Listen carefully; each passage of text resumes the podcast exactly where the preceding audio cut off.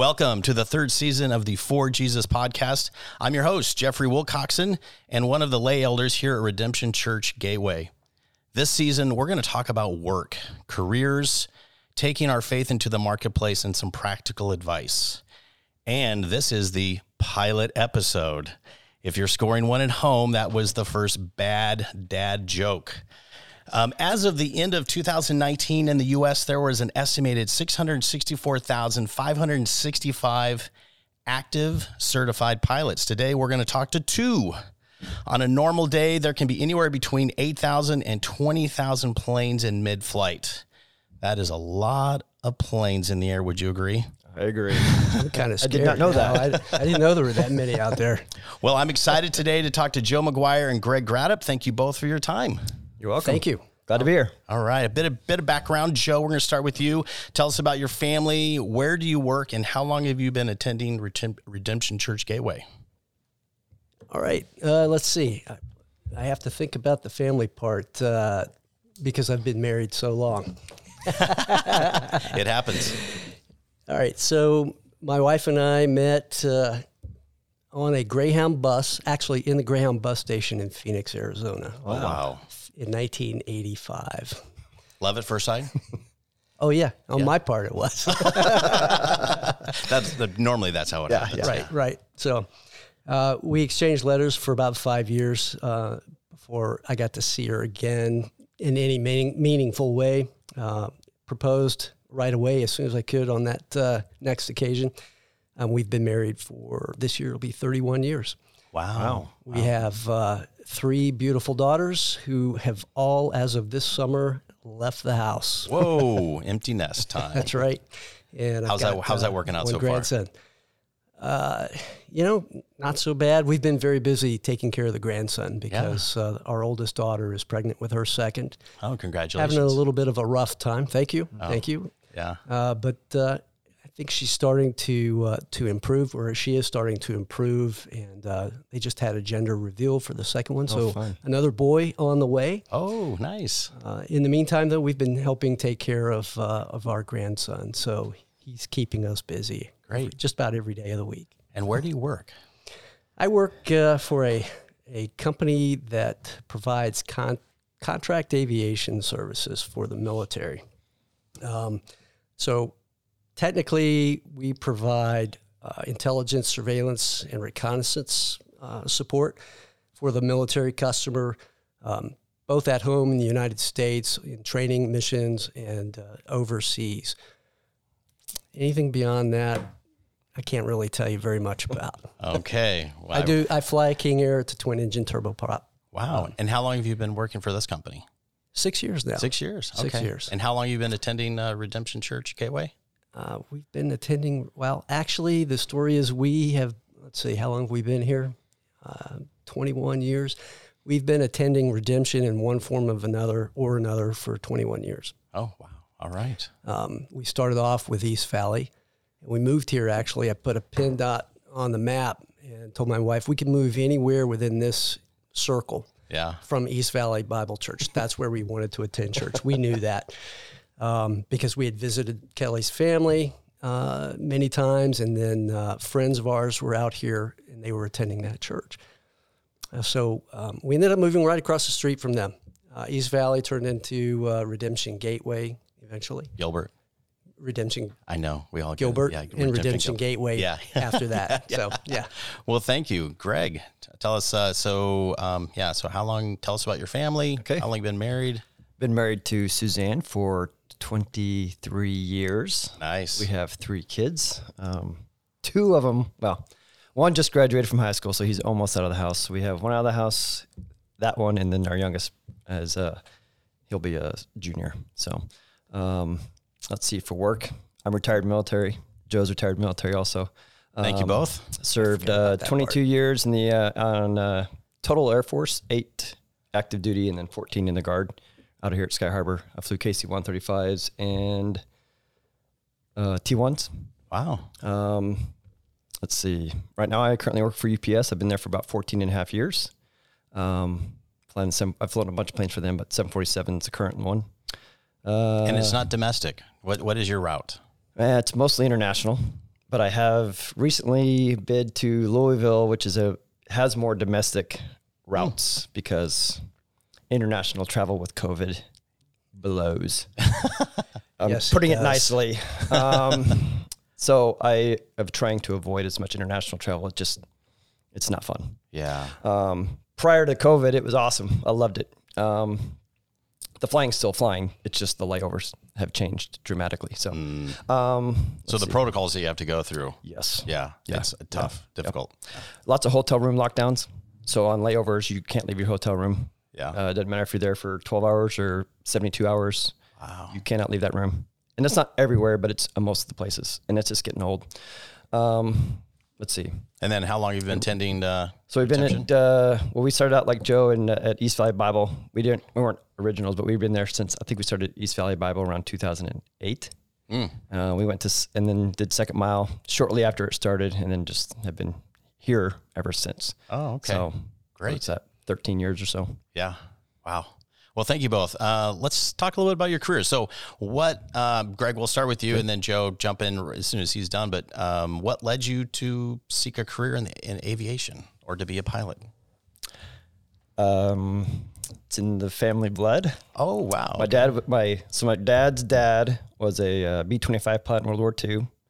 My dad was an Air Force fighter pilot, and I literally cannot remember ever wanting to do other than every little boy wants to be a professional athlete. Um, I don't remember ever wanting to be anything else. I wanted to be a fighter pilot. Didn't end up being a fighter pilot, but that's all right.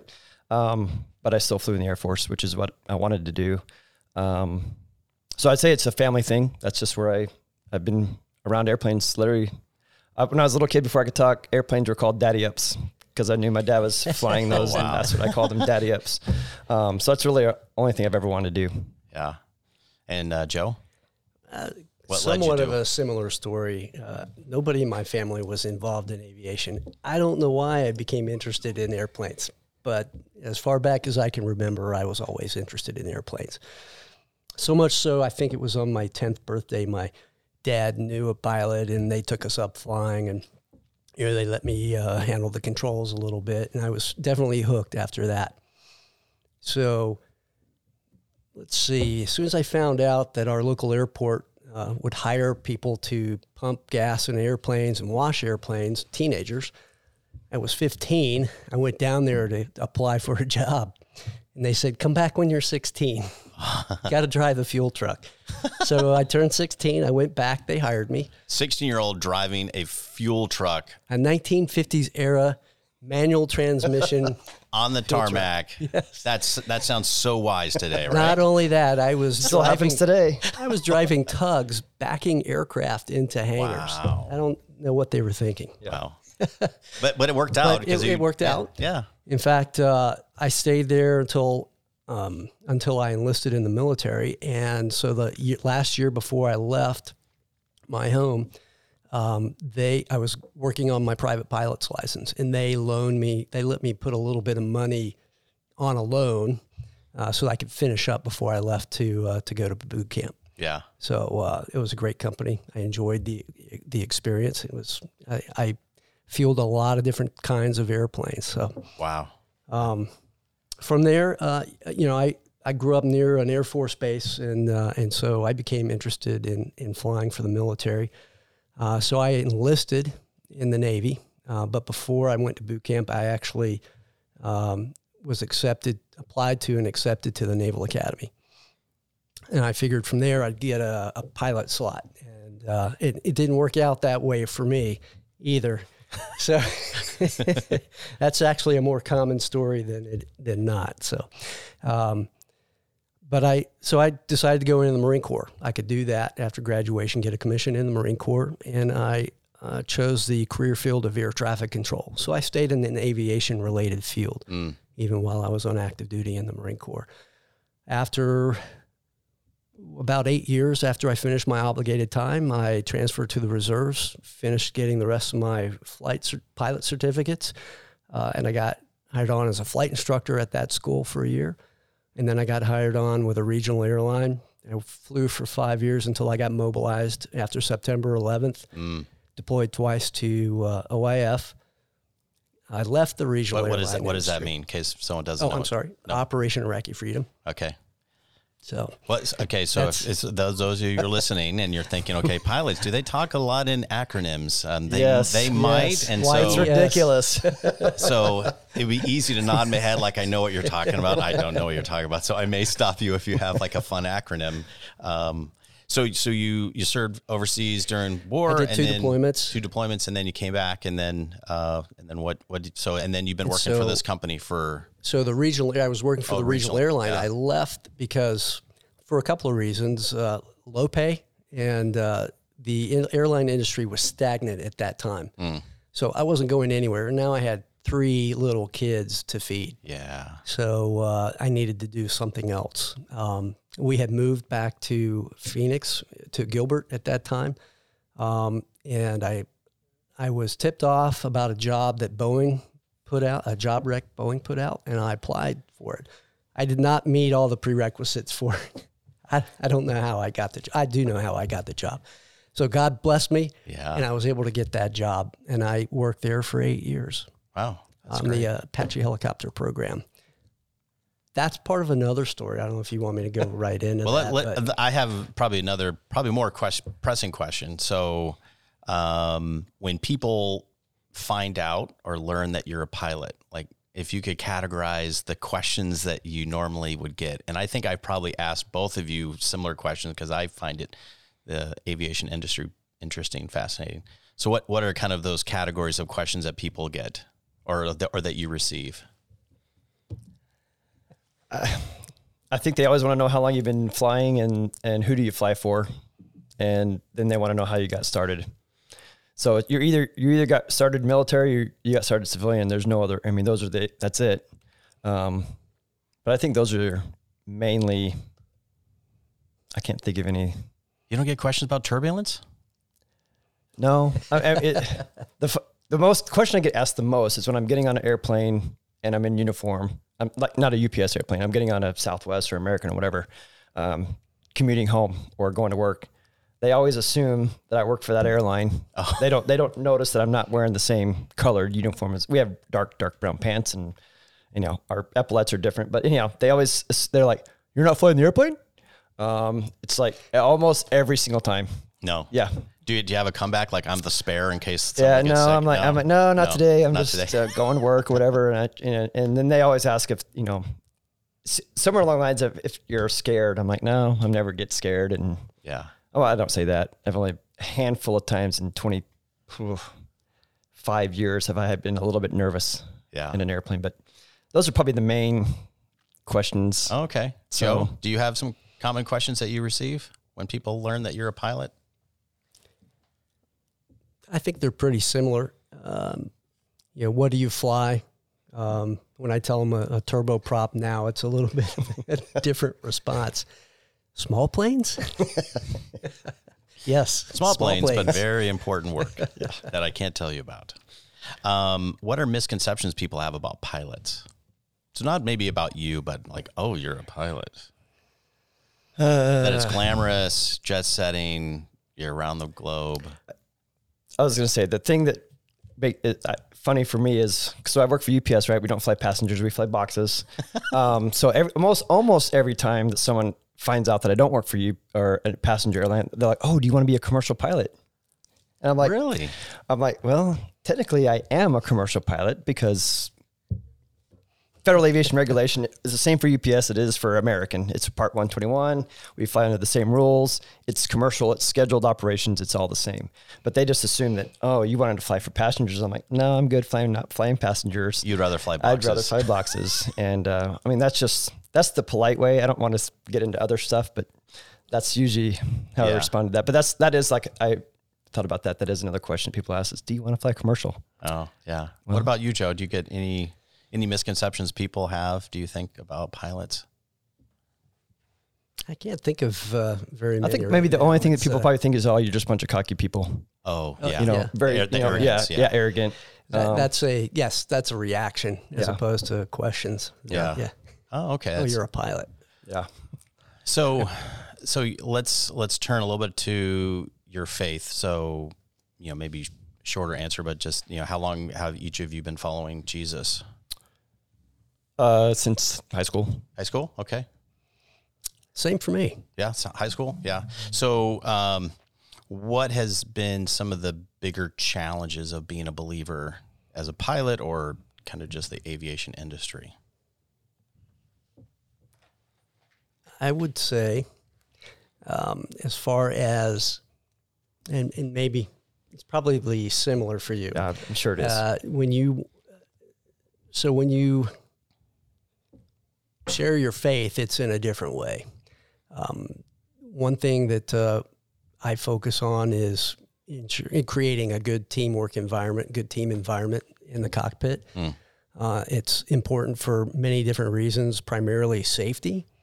Um, and I don't want there to be any conflict that we're trying to, that we're hashing through. Uh, or any reason why they wouldn't speak up, or any reason why they wouldn't listen to me if I had a comment about the flight of the aircraft or the status of the aircraft. Um, so for that reason, the now where I work, it's a little bit of a different environment uh, than Greg. Uh, sometimes I'm working with this, flying with the same guys for an entire month every day.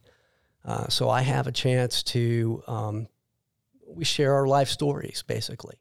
So um, lifestyle type of sharing um, for me is a good way to open the door for conversation uh, about my faith um, in a as as it presents itself. So you're and, telling your story, and they can quickly go, "Okay, you're not talking about going to some other kind of adult entertainment. You're not talking about, uh, you know, excessive alcohol. You're not you're not uh, relaying things that might uh, tip them off to go, oh, okay, that's who he is. So the story you're presenting about your life and and your family life and who you are, it gets pretty evident pretty quickly, right? Pretty quickly. In yeah. fact, this last time. I found out that uh, we switched crews up halfway through um, my rotation, and uh, I came back to a crew I'd been flying with earlier, and they're like, "Oh, we can't talk about that. Joe's here today." oh, you guys want me to just uh, cut you off right now? We'll isolate you on the uh, radio. Turn off uh, Joe's headset. That's funny. Yeah. Um, so they they knew from um, previous flights with me that these there are certain topics that I'm going to isolate them because mm. I really am. Not, I don't want to be a part of that conversation, or I'm not involved in that conversation. Um, and, and, you know, we all used to be there in some way, and, and I'm not going to hold that against them. It's just that I, am not going to partake in that. Yeah. Um, and so we still work together really well as a crew. Mm. Um, and we joke about that. So, but they know. Yeah. Greg, what about you in terms of just challenges of being a believer in your line of work? I think it's very, uh, very similar to what Joe just said. Is when I meet a new crew, so we either I usually either fly with one other pilot or two, I guess, or three, depending on how long the flight is. Um, but a majority of the flights I'm on are with two other guys. Um, I don't introduce myself. Hey, I'm Greg Reddock. I'm a Christian, and I, I don't do that. Um, but what I try to do and um, is just be an example, like how my t- my speech, how I talk, mm. um, that kind of stuff. Try not to be really it's funny. Pilots seem to like to complain a bunch. We have life really good, but that's we complain a lot. Um, I don't know what it is, but it's you know, but, you know. So I try not to get involved in the complaining.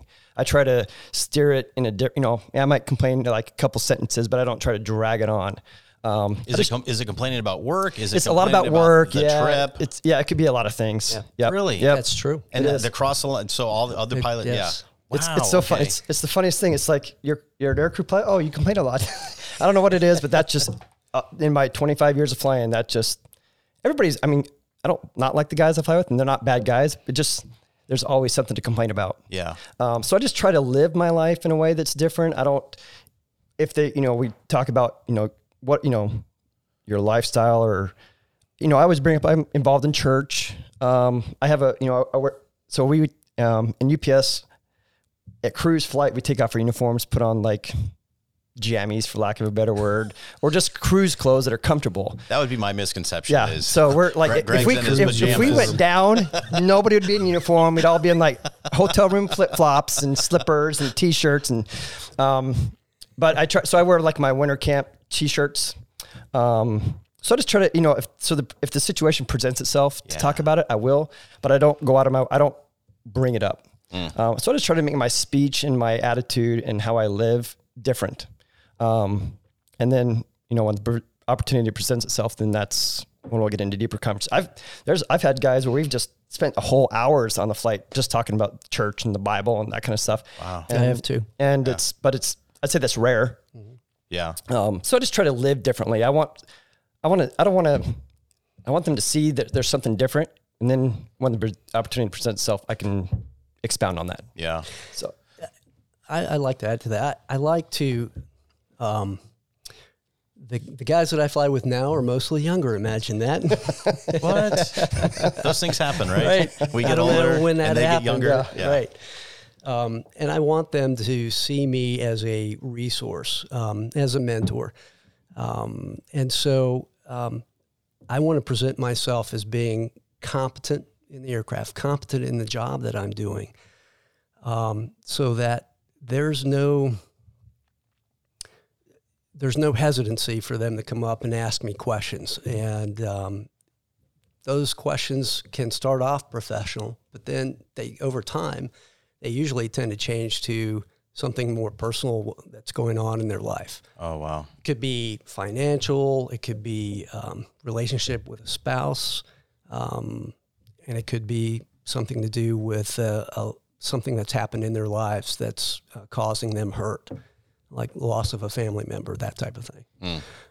And then those are the opportunities you take to kind of share your faith and um, you know how that how your faith helps you survive today's world. yeah, Wow. Yeah. I, I, I want to piggyback on what Joe said is, I mean, respect in the cockpit is vitally important and you have to build on that trust from the beginning. I fly with guys all the time I've never ever met in my entire life, and I'll spend a week with them. On my next trip, I'm flying with the guy for a week, and I've never met the guy. So he has, I like Joe said, you have to build that rapport, and he has to see that you're a professional aviator, that you do the job right. You get, you know, there's because we have guys that in, in there at UPS that they have a reputation of not being very good pilots, and I'm sure that's in every airline. Yes. Yeah. And you know, if you have, if you're that guy, it's going to be hard to build your faith and have them respect that. Or so it's it's it's an interesting dynamic how pilots have to work in the cockpit and interact because your life is in our in their in that person's hands. Um, so it's it's just And I've seen the opposite happen. I've Yep. seen people who came through that were loud, obnoxious, uh, talking all the time. Um, were not good pilots. Um, and nobody wants anything to do with them. So it doesn't matter that they, if they call, if they identify themselves as believers, as Christians, nobody is taking note of that except in a negative way. And that's not the way that, that I want to present myself to the people that I work with. Yeah. Wow. So you you mentioned a little bit about sometimes there's the coarse joking or topics and you get excluded. You talked about kind of a culture of complaining. Um, so if you're presented with those scenarios within work and the work culture, how how has your faith in Christ helped you navigate those? And what advice would you give to young men and women who are in the workplace who may have topics that are discussed and either they're going to exclude you or they're going to say it right in front of you because they know that that bothers you or um, being in a, a culture that just has a lot of negativity and complaining so how, how does your faith help you in those situations and what advice would you give real quick. I don't want to say it's it's like a negative. Um, what was the word you use? A negative culture, negativity culture. Yeah. I mean, parents. I mean, it's an aspect of it It's- yeah. yeah so it's not a, a you negative know, culture yeah. but it's a it's, there's, an aspect there's of always you know complaining about the schedules, complaining about the contract, that kind of stuff. It's um, so I, I don't know. did i misrepresent that No, I just said we complain a lot, so it kind of sounds like everybody's negative, but that's not the case. I mean, Yeah. guys are very grateful and thankful for the jobs that we have. That they're flying is a it's really not even it doesn't feel like work. You're going and doing something fun. Oh wow. And um, so it's so guys don't. It's not like oh man, it's a, it's not a downer to go to work, but it's you know I don't know. It's just Is I'm it- sure anybody any job can find something to complain about. yeah. And and it's just when you're sitting there and you're you're really you're not doing a whole lot when you're cruising at flight. You're just kind of sitting there monitoring stuff. So there's just a lot of room to just yap about stuff, and it's just like oh yeah, you know. So it's It sounds like the military too. Hurry up and wait. There's times Oh, when you're, yeah. just waiting and waiting and Yep. waiting, and Yep. and then all of a Especially in what sudden, I'm in, yes. everyone starts chirping like, Yeah. "Oh, I don't like this. I don't like that. When are we going to hear about this? Yep. That Yeah. that food was horrible." Yeah. Uh, the, the hardest part is just standing up and, and being and not allowing yourself to be a part of the conversation that you want to be a part of. Yeah. And um, it just you're going to have to stand on your own two feet and and deal with it. Yeah. I don't I don't know any other way to advise for somebody other than to say it's going to happen. Yeah. You're going to be asked to go somewhere you don't want to go yeah. or you know whatever. So it's you- you're just going to have to get comfortable. I mean, not even comfortable, but and it does. That sounds like it happens all the time. It to me, for me, it bar- very rarely ever happens. Um, but Did you feel like it was younger, uh, more prevalent in younger your younger part of your career? maybe a little bit just because was, I was in the military for my younger part of the Oh, career. okay, yeah. Um, and guys like to go TDY and they like to what goes TDY stays TDY is kind of a military. Kind of like what goes on in Vegas stays in Vegas. Yeah. Um, and I just didn't. I don't. I wasn't going to play any part of that. Sure. Um, so it's um, but I, don't, I, I don't feel like I had a negative reputation. I don't. I think guys liked me and respected me, and so I don't. It didn't bother me. Yeah. So I'm not the one that's out partying and drinking all the time, and because that's a lot of that goes on when you're on TDY. But you know, it just wasn't me. okay, another acronym, TDY. What does that mean? Temporary duty. It's when you're going away from base and you're going to be gone for a week. Yeah. You're going on a trip. It's a trip. Do you know that acronym? That doesn't sound do. like a Marine Corps acronym. Oh yeah, it is. Oh, TDY it is sure military. Oh, really? Yeah. Oh, I don't remember hearing that one. Maybe because Yeah. I was in the reserves. Like, oh. We, I was in the wing. So, what about uh, Joe? What about you? So, if if you, what advice were you give, or, or how do you bring your faith to battle? And and it doesn't have to just be complaining or topics that are inappropriate, like just th- things that are broken because we live in a broken world, and the the aspects of a broken world that affects the culture that you work in. How do you bring your faith to kind of combat that or to redeem it? And then, what advice would you give?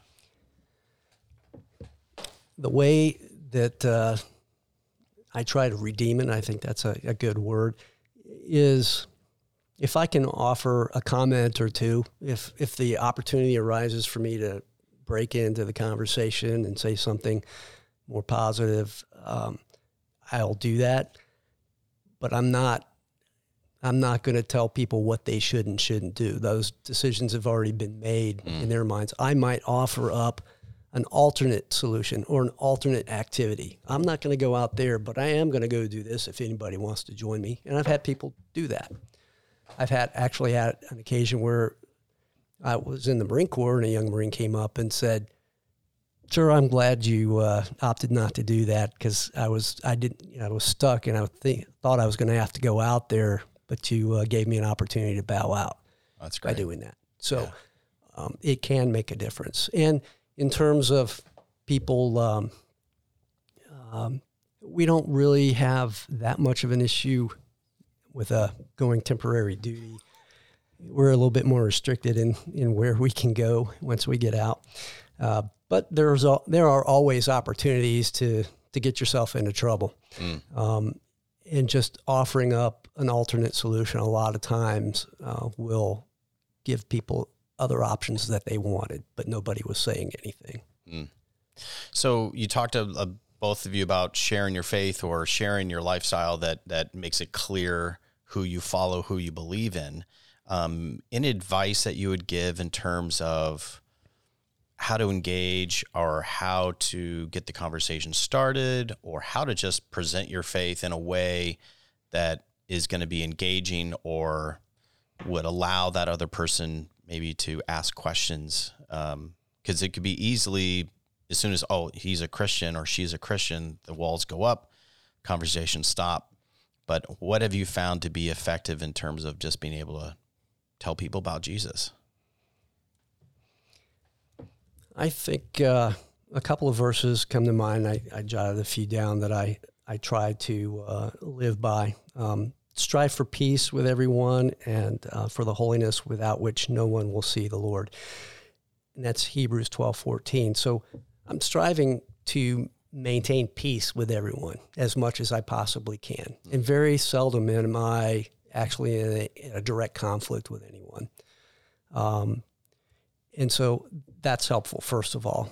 Um, and then uh, let everyone, let every person be quick to hear, slow to speak, slow to anger is a real good one. There's a lot of discussion that goes on that you don't really have to get in and say anything. Mm. Um, and it's probably better if you don't. so that that's could be part of your advice. Maybe sometimes right. if there's topics that are brought up, like silence might be yes the best way to navigate that. That's right. Yeah.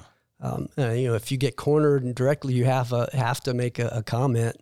Um, you know, you, you'll know what to say at that time. But you know, you can you can make a response at that time, and it doesn't have to go along with what they're doing. Mm. Or it could be say, "I didn't hear anything you guys just said."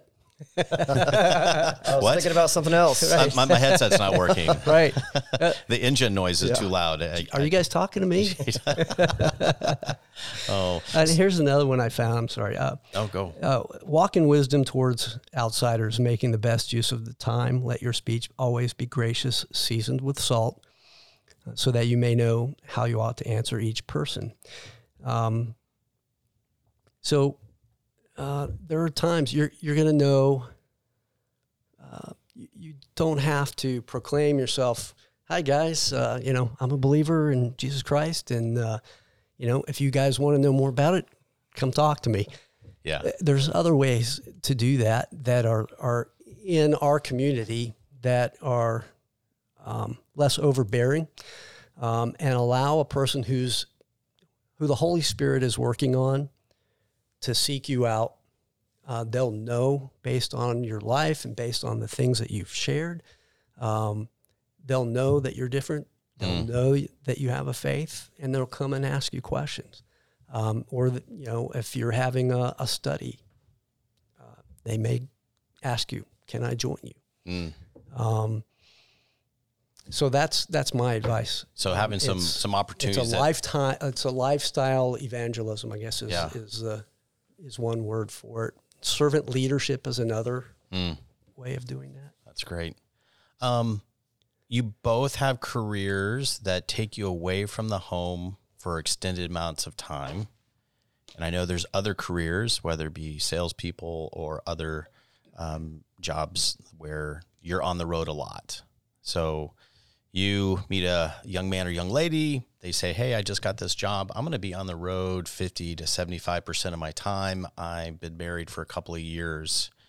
Um, what advice and what has worked for you in terms of maintaining your marriage and your relationships with, of course, your wife and your kids and other relationships, but just knowing that you're away from the home, how have you navigated that and what advice would you give?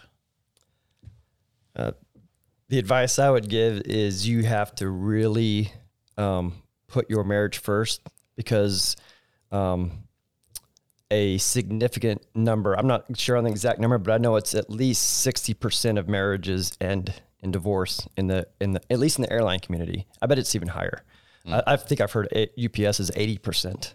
Um, so you're going into a career field where there's a high chance that your marriage might not last. And I don't want that to be mine. So, um, you know, I just, when I'm home, I try to devote my time to family. Um, there's a lot of other things I could be going out and doing, um, but I don't. I, I stay home. I help Suzanne as much as I can. I try to take as much off her plate as I can. Mm. Um, I, you know, a lot of the guys I fly with have tons of hobbies, and I'm like, they're like, "What's your hobby?" And I'm like, uh, my family. That's exactly That's right. so I don't, you know, I don't, I don't have, you know, I don't have, I'm not, I love golfing, but I'm not out golfing, you know, every time I'm home. Um, I, you know, I don't have boats and planes and bikes and all that kind of stuff. So to me, you just have to work on your marriage when you're home and you still have to do it when you're away. Um, and I think that's my biggest advice and warning to people that want to be airline pilots or, you know, whatever pilots, but, um, is you really have to be aware that this is going to be tough on your marriage. And some spouses handle it better than others. You know, our spouses were military spouses, so they kind of had a little bit of idea of what's going on. Um, but if your spouse is brand new to this and never, not, didn't grow up with a dad that was gone a lot, or that's going to be tough and it's going to be tricky. And there's going to be times where, I mean, Susanna is very good at being the man of the house literally when I'm not there because she is the man of the house and she's the woman of the house. She has to do everything. Um, if the water heater breaks, she has to take care of it. If the car breaks, she's got to take care of it. If the kids got to, I mean, there's numerous times in my 20, you know, two years in the military and 14 years at UPS where I've just, I can't get home. Something goes, I mean, if there's a death in the family, UPS will get me home, but it's, it might take a day. Wow. Um, So that's the, to me that's the biggest pitfall is you're going into career field where there's you're going to be in a place where you're by yourself a lot. You can be in that room doing whatever you want or going out doing whatever you want and you know not get caught. Um, so and that's and that also goes on the flip side is you're gone. So now your spouse is at home by themselves. It's it's two way street, but it's that's to me the biggest pitfall is you've really got to pay attention to that and you've really got to work on it at home and give up some of that freedom that you have at home to uh, bless your spouse and give them the time that they need because they have literally been doing it all by themselves, no breaks. And you've been sitting in a hotel room watching TV, going to get dinner, doing you know whatever. And you might not be doing anything wrong or bad. You're just not there.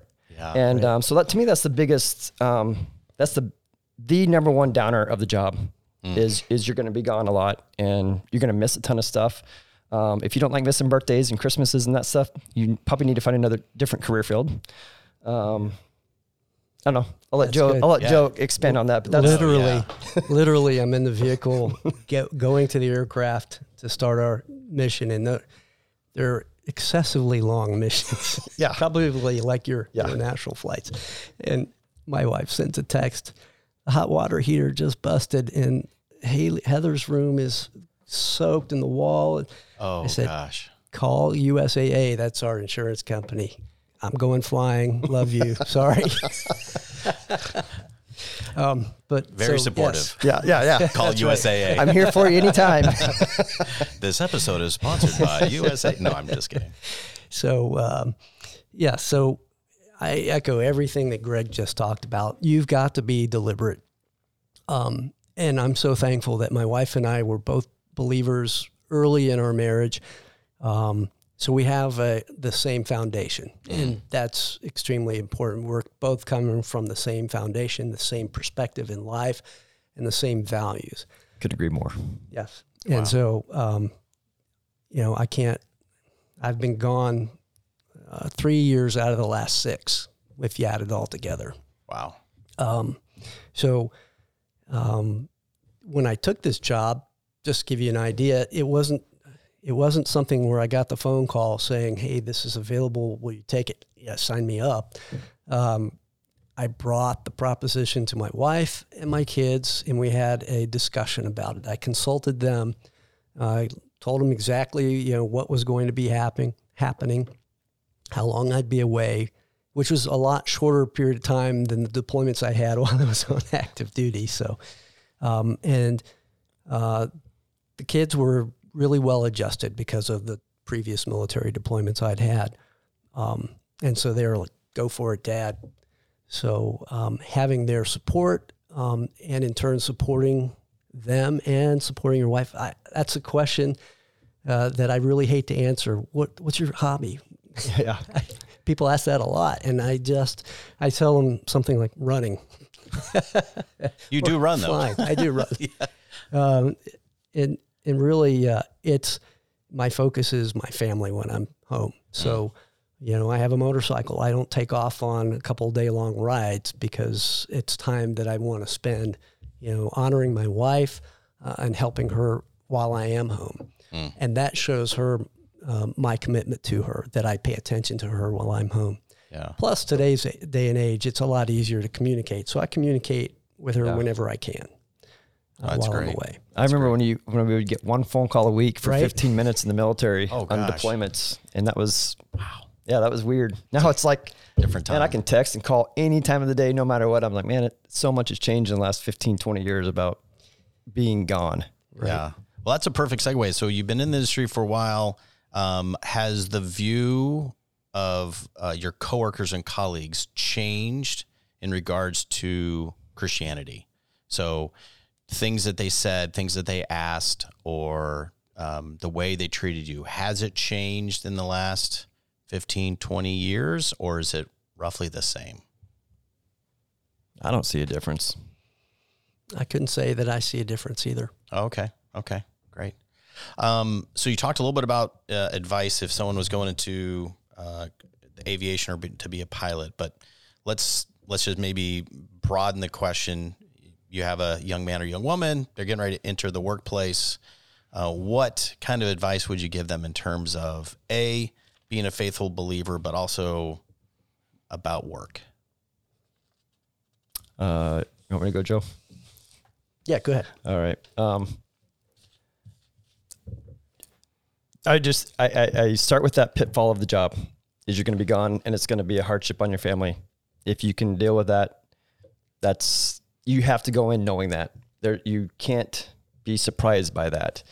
Um, so that's that's the faithful part of that is you're going to have to work on being faithful when you're gone and um, and then being faithful when you're at home uh, to your family. Um, let's see what else was the other part of that. That was that's the Just um, in terms of coming to work, like being being a faithful employee, so for qualities that you would bring. I was, I was so the things I was thinking about as far as pilots that I don't every I think okay hard worker okay that's granted but there's a lot of different ways to be a hard worker.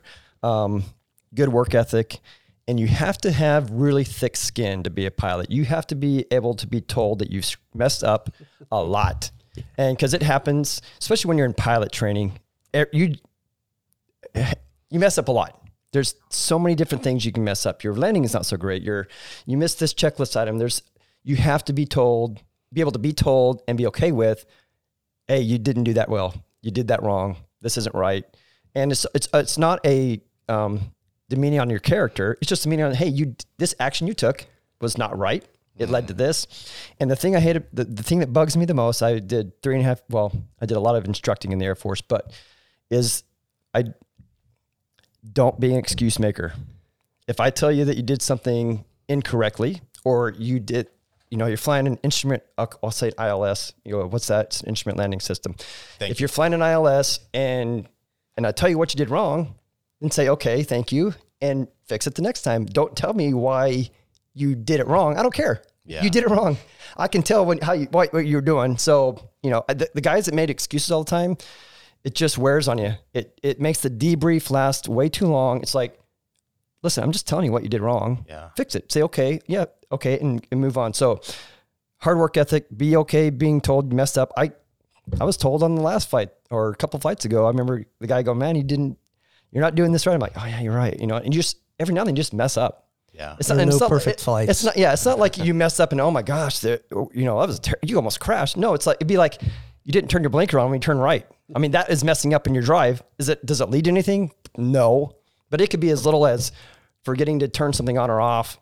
But it could be life threatening, Yeah. um, and you can kill people because you messed up. So um, it's um, those are the things to me that it's strong work that work ethic, um, being at work on time, being a professional. A lot of a lot of the training that you do is on your own.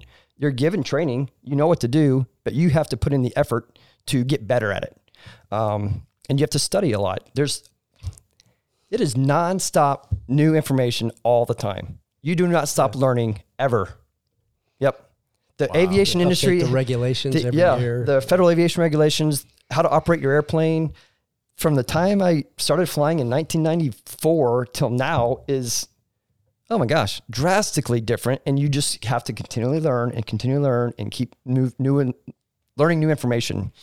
And um, I mean, flying an airplane is the same. You pull up, you go up, you push down, you go down. You know that stuff hasn't changed, but how you operate the airplane has changed. So you have to be ready to learn. You have to uh, be ready to learn a lot all the time, and that never changes work hard and don't be an excuse maker. Tho- To me, those are the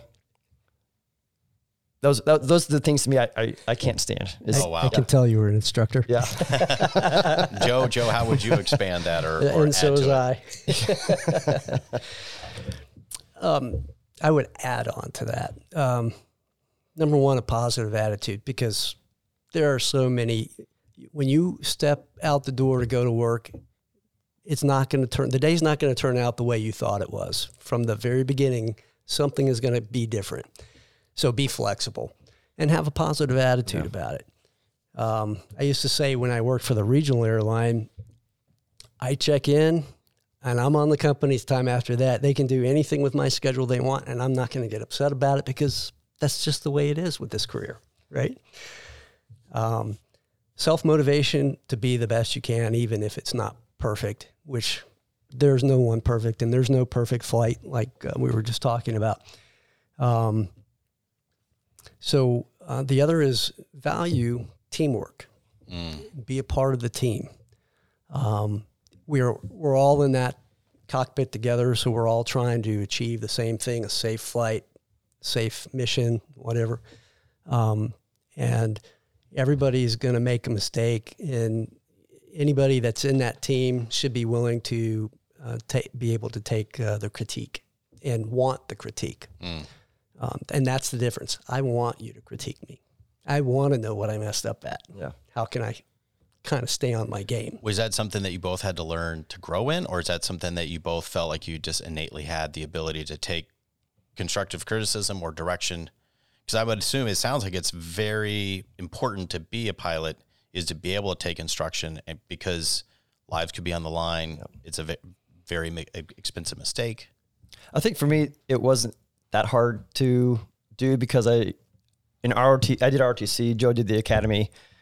You're being told what you did wrong all the time, you know. So it's like, okay, big deal. I was, you know, I, I messed up. Okay, a big deal.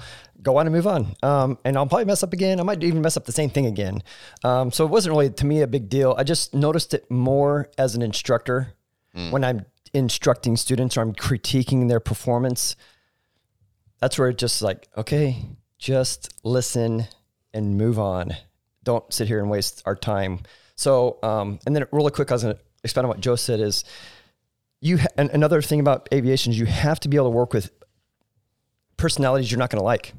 Uh, there's times where you fly with someone, you're just, your personalities just don't mesh. It's weird how Joe and I can be really good friends. Jeffrey, you and I can be good friends, but Joe and you and Jeffrey might not be good friends because your personalities, you would think, oh, well, we should all get along. But you, there's going to be times where you're going to have a personality conflict that you don't you just don't get along with that person. Well, I, I really learned that on Top Gun because you know yeah. Maverick and Iceman just did not get along. so, so you're saying yeah. it's not all That's roses not and, no, and yeah. butterflies and kumbayas. Like there's there's personalities there. Absolutely, clash. yes. Because pilots, for the most part, are very Type A people, and there's some really strong personalities. It's probably just like anywhere else, and you just have to be able to. You know, I've people always say, "Oh, that instructor, he's he's such a me." Uh, you know, they use stronger language, but he's like a hard. You know, but um and then you you go and fly with him. You're like, well, I didn't seem that way to me. I thought we he was a pretty nice guy. So you just have to be able to work with different people and get along with people. And that's I think that's the biggest part of your faith is being able to get along with a lot of different people. Yes. And and being respected as a professional,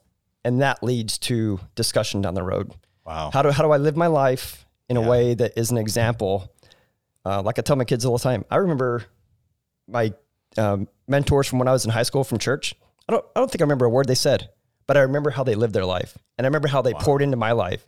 And so I think how you live is your example is really, because if, you, if you're a jerk, it doesn't matter if you tell them a Christian or not, it's done.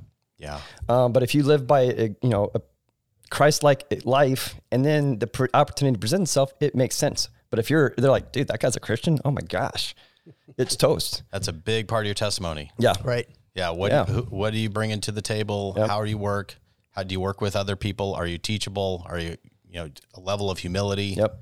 Um, yeah. And I think that's, yeah. that, that's probably goes with any career field. Sure. But sure. when you're literally spending 12 hours in the, in a cockpit, no bigger than this table, and you have nowhere to go, but with that guy or gal, I'm, I know there's obviously there's female pilots, but you have to be able to work with somebody mm. and Make even have, it. yeah. And you can, you can disagree, but you have to get the job done because, you know, your life depends on it, and the people in the back's lives depend on it.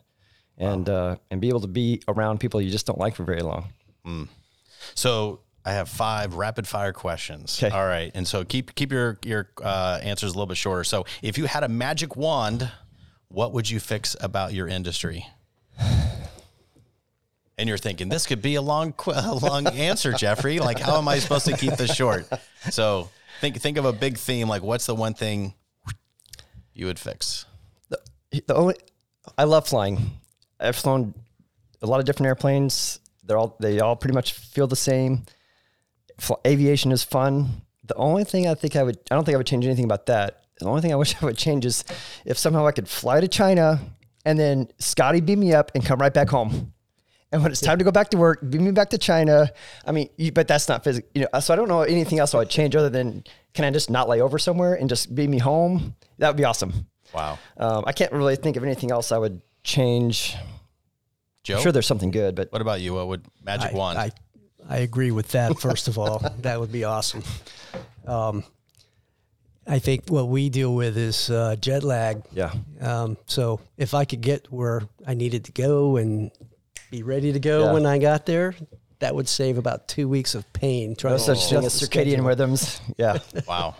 Uh, next question: If God blessed you with ten million dollars, would you do some other work or the same work? The same type of work. Same type of work. I would probably want to be a professional golfer, but have my own airplane. Great answer. I'll fly that airplane I'd still want to fly, but I don't want to do my yeah, because he's not going to be gone over the holidays. yeah. So the next question is about a kind of a quote. We have a favorite quote in our home: uh, "Know your role, play your position." So, what role do you play within the home or your work, and play the play your position? So, do you have kind of a favorite quote or some uh, like a little quip or something that you like to say to your kids or your colleagues about work? That's a there good question. are old pilots and there are bold pilots, but there are no old, bold bold, pilots. pilots. Oh, that's good. The couple, I don't, so I don't really say anything to my kids. Uh, well, okay, here's one thing. I talk about situational awareness to my kids because in air, in the in flying, you have you work in three dimensions. Um, so you have to have situational awareness, knowing what's coming up. You know, have a way out of. You know, so I always talk to my kids about have situation awareness, and now my daughter uses that term all the time, and it just cracks me up. I, I love it. Um, but I don't really have any quotes. But some of the quotes that I like about pilots are like pilots looking down on people since 1903. That's awesome. Um, let's see. Um, and then, uh, how do you know you're talking to a pilot? Don't worry, he'll tell you. I mean, those are the to me those are the funny ones. There's a great. ton of good aviation quotes, but Those are great. those are the funny ones to me. So you you you did not get blessed by ten million dollars, uh, but what is your dream retirement job? So what what kind of fun job would you want to do after you take a fun time a full time paycheck? Kind of keys off what he's already said. I'd like to fly a couple times a week, but be home every night. Oh, okay. So what, what, just to fly or or as an instructor like a job? So it is an, uh, it's like a part time job or like a little side hustle like after you take a full time. Yeah, Sure. yeah, It's, it's all the same. all the same. Okay. What about you? Uh, I have a feeling that my last flight at UPS will probably be my last flight ever. Um, so I don't know that I'll fly ever again. Uh, not because I don't like to, but I think if I could have my dream job after flying, I'd be uh on the senior PGA tour. Oh wow. Okay. Wow. I will never get there because I'm not nearly good enough, but I love golfing. There's close. a, there's a theme. Um, so what is and we talked a little bit about this, but if you had to distill it down to what is the number one quality or value a person can bring to work? So it's got to be one. So if most of you kind of given four or five, but if there is the the top Mount Everest, the number one thing you can bring to work. I think it's really important to have a positive attitude. A lot of things feed off of that. Yeah, I don't. I don't think I could disagree with that one. Yeah. That's interesting. Um, one of the stories I tell my kids is um, during 2007, 2008, we were, our company was going to have a, a round of layoffs. And we had two gentlemen who were in the IT uh, department who fixed all our computers. And one was amazing. I mean, technical knowledge through the roof, but not easy to work with. The second gentleman was maybe not as far along in his career, but his attitude was amazing. Like if you emailed him or called him and said, "Hey, uh, for some reason the laptop's not working or I can't print something," he'd be like, "Okay, I'm going to be there right now." And he would come down. Is there anything else I can fix? He would fix it. He had an amazing, um, just attitude, positive attitude. So when the round of layoffs came, and I tell my kids, which one do you think was laid off? Was it the the one that had the most technical knowledge, or do you think it was the one that had the best attitude? And it was pretty clear. Oh, they kept the one who had the best attitude, the one that was more technically knowledge. That was the one they laid off, and that like um, yes, absolutely, that is true. And so um, I think that's just a great theme to kind of end on. Is Do I have real quick? Can I expound on what he said? It'll take one minute. No, yeah, I think positive attitude is great because what I, I used to give check rides, and check rides in the aviation world is like going to get your driver's license test twice a year. So it's a check ride is a I equate it to a driver's license test. If you had to go get your driver's license test twice a year, how would you like that? Well, that's what you do in flying. You get check rides. The the people that and you're gonna make a mistake. You're gonna screw something up on your flight. The people that have an attitude of okay, I messed up. I'm gonna blow it off, and I'm gonna forget about it, but I'm gonna press on do much better. The people that dwell and can't get over a mistake and have a bad and have and let that bad attitude simmer, that check ride goes down big time, and it's and it just gets it, that whole flight goes bad. Whereas if you can, oh, you could mess up the takeoff. You still got the whole flight to go, but if you can get over the takeoff, you just mess up something little. It's not like life threatening, but if you can't get over that, oh my gosh, the whole flight's gonna be bad. But if you can, okay, I messed up. I'm gonna. I'm not gonna mess up anymore. yeah, You have your attitude determines everything. What does they say? Like ninety percent of huge. of success is your attitude, and Yeah. ten percent is performance. I think that's huge. I had a student did something similar to that, and I tried the entire flight. I just went on to the next thing, and the next thing, just trying to say, "Don't worry about it. Yep. We'll come back and we'll get that later." I tried to be as positive with him as I could, and he still couldn't get out of that funk. So um, it was not a good day for him. Yeah. There's a lot of failure in aviation, but you have to get over it. And it's not failure to life threatening, but it's failure that you just didn't do. You didn't perform how you wanted to, and and to maybe at that point to the level of standard necessary, but you press on and you do the next time. So, um, yeah. Well, thank you both. Thank you both for your faithfulness to Jesus and our church. Thank you so much for your time, uh, Greg and Joe. This has been great. Uh, I've been looking forward to this episode. Um, but for this is uh, episode one of the For Jesus podcast. We hope that you enjoyed it and we love you. In Jesus' name, amen. Amen. Amen.